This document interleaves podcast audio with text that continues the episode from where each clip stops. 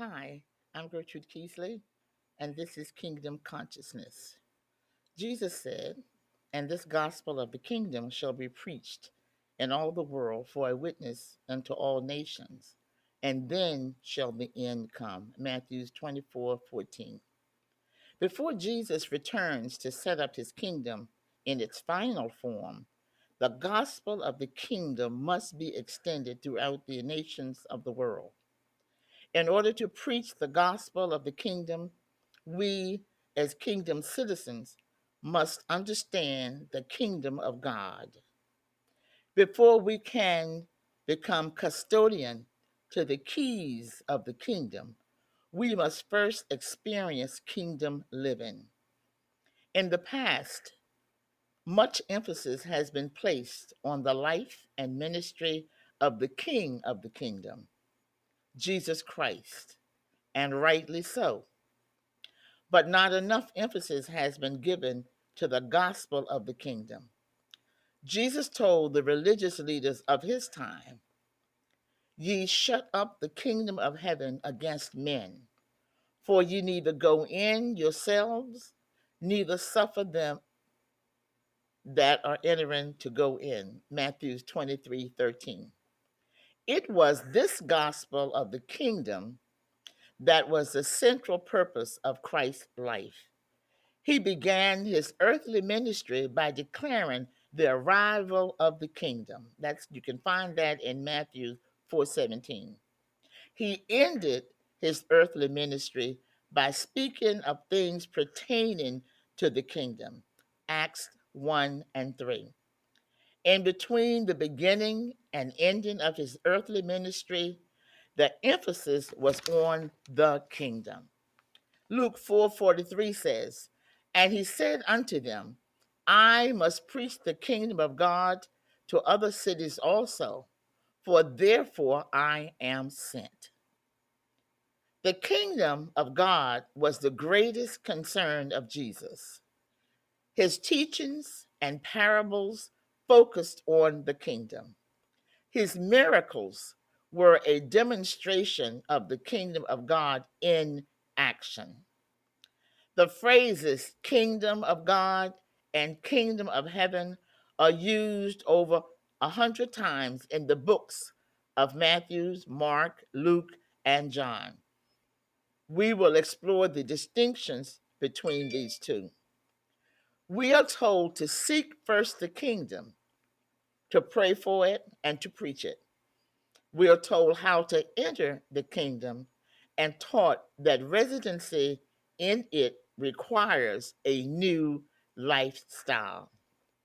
God is equipping his citizens to become kingdom minded so that we can understand the business of the kingdom.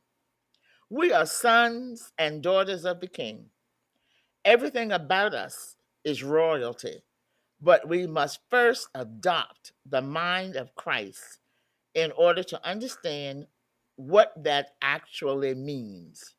We cannot have a poverty mindset and expect to grasp the reality of how much God desires for us to prosper.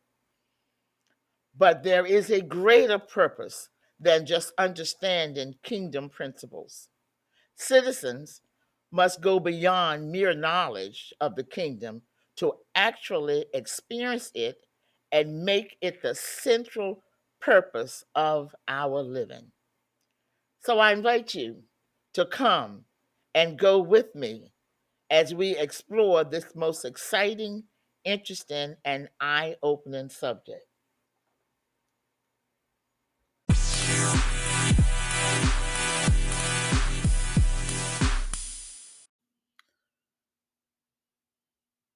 Good afternoon, and God bless you.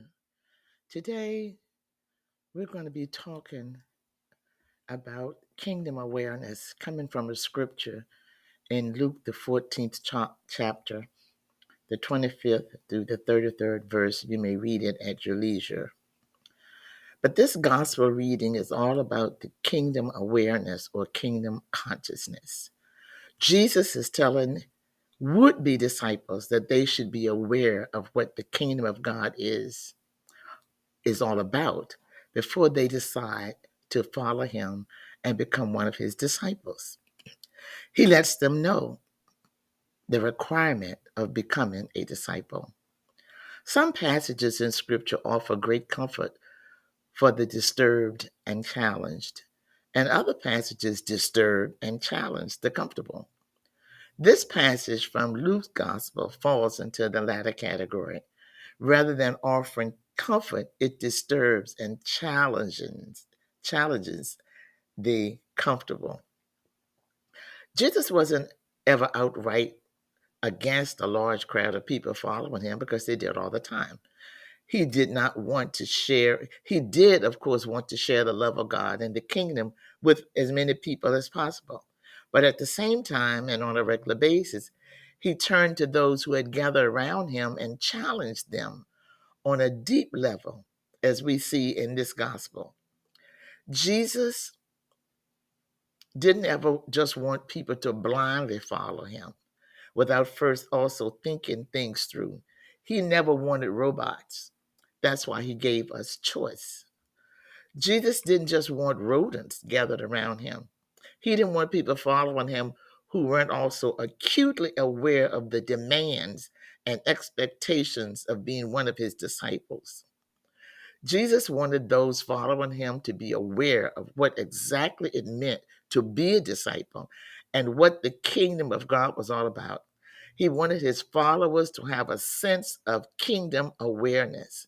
And kingdom awareness is the understanding that the way of Jesus Christ, the will of God, the kingdom of God demands that things are done differently. It demands that anyone who wants to follow Jesus Christ must be willing to make significant changes in their lives. And that's what he's telling them. Very often, the changes that Jesus brings are quite radical and transformational. And quite often, they're also different from anything we might have expected. So in Luke, Jesus has a large crowd following him. And then he suddenly turns to them and says some things that are quite harsh, things that no doubt turned a few people away from him. He says, If anyone comes to me and doesn't hate father and mother, wife and children, brothers and sisters, yes, even their own life, such a person cannot be my disciple. Wow. And he says in verse 20, he says this in verse, this verse, pretty harsh words, don't you think? In verse 33, he says, in the same way, if you do not give up everything you have, you cannot be my disciple. Again, kind of harsh word. Hate your family, hate your life, give up everything you have, otherwise, you can't be my disciple. And of course, he doesn't just stop at that. He talks about taking up a cross or killing things off about yourself that will hinder your ability to be a disciple. And he also talks about the need to be rather prudent and calculating and shrewd even in order to be one of his disciples. Well, maybe he was suggesting that many of the people in the crowd that were following him hadn't really thought things through enough for his liking. Therefore, maybe that's why he challenged them to be far more calculating and judicious and to consider certain things before deciding whether or not to follow him. He doesn't want anyone to begin following him and not be able to finish what they started. He wants all would be disciples to consider the whole journey of discipleship and not just the first few steps. So he tells stories like these.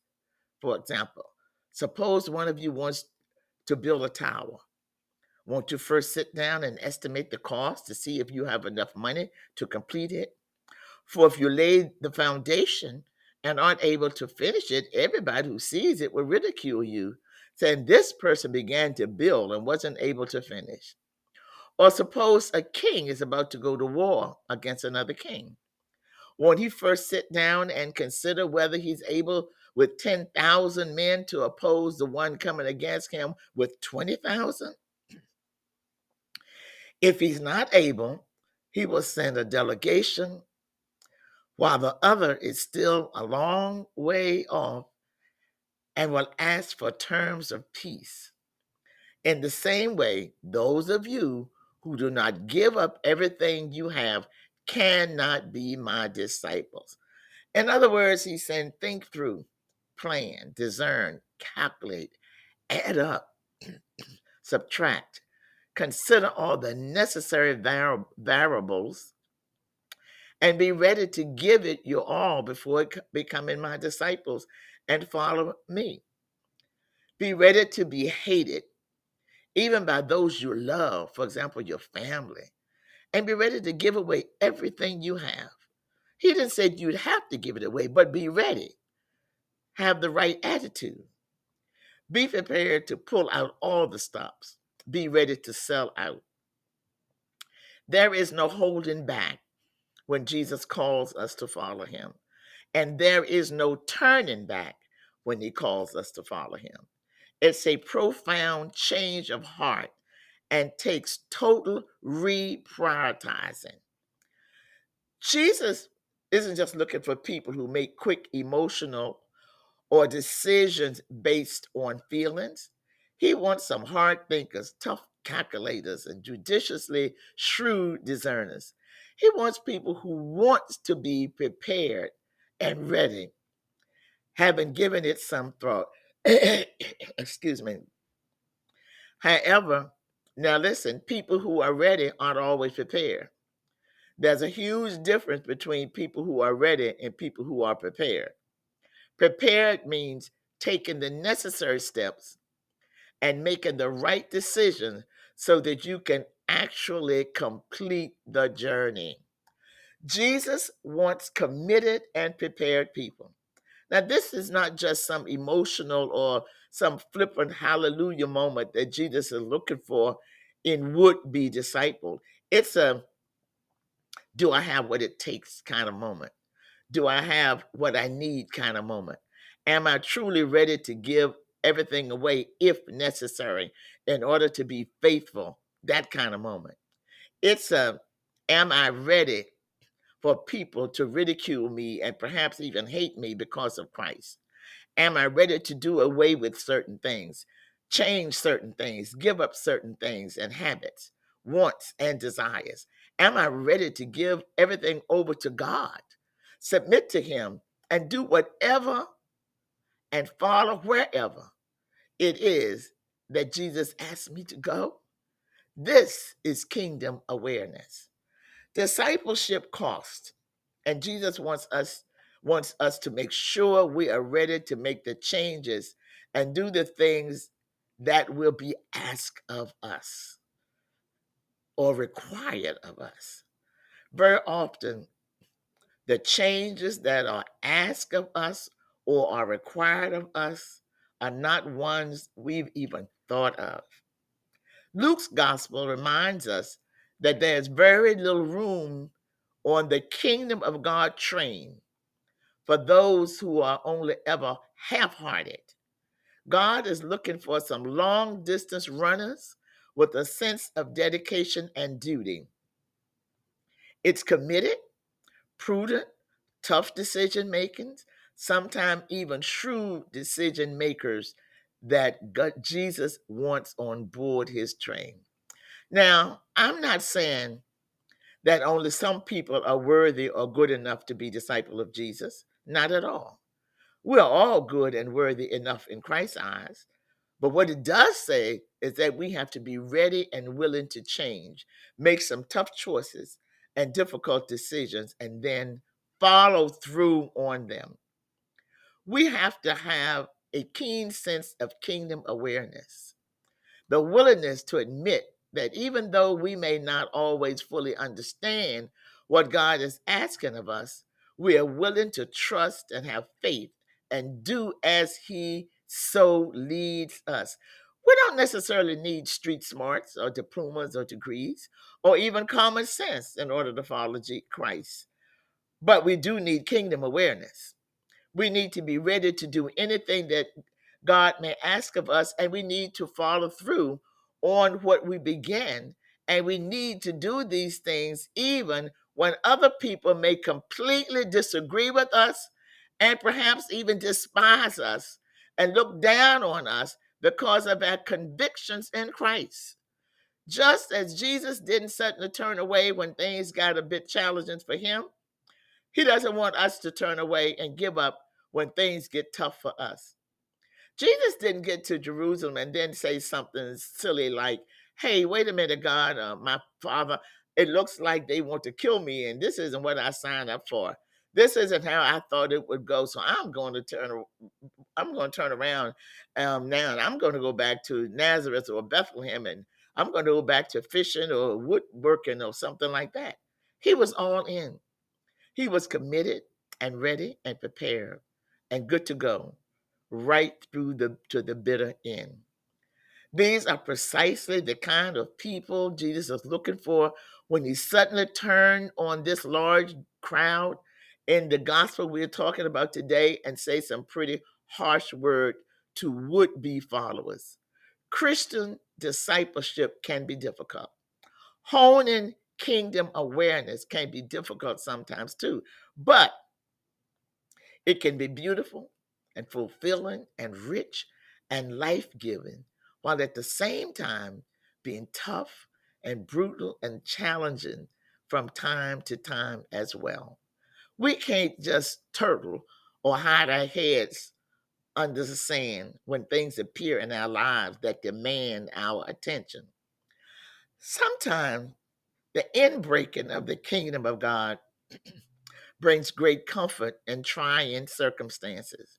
And sometimes the inbreaking of the kingdom of God awakens us from an unfaithful place of complacency or luxury.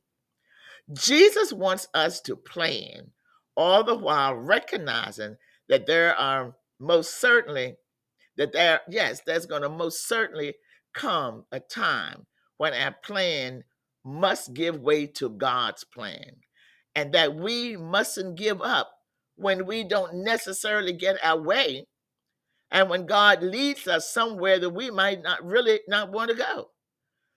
Don't start something you are not also willing to finish.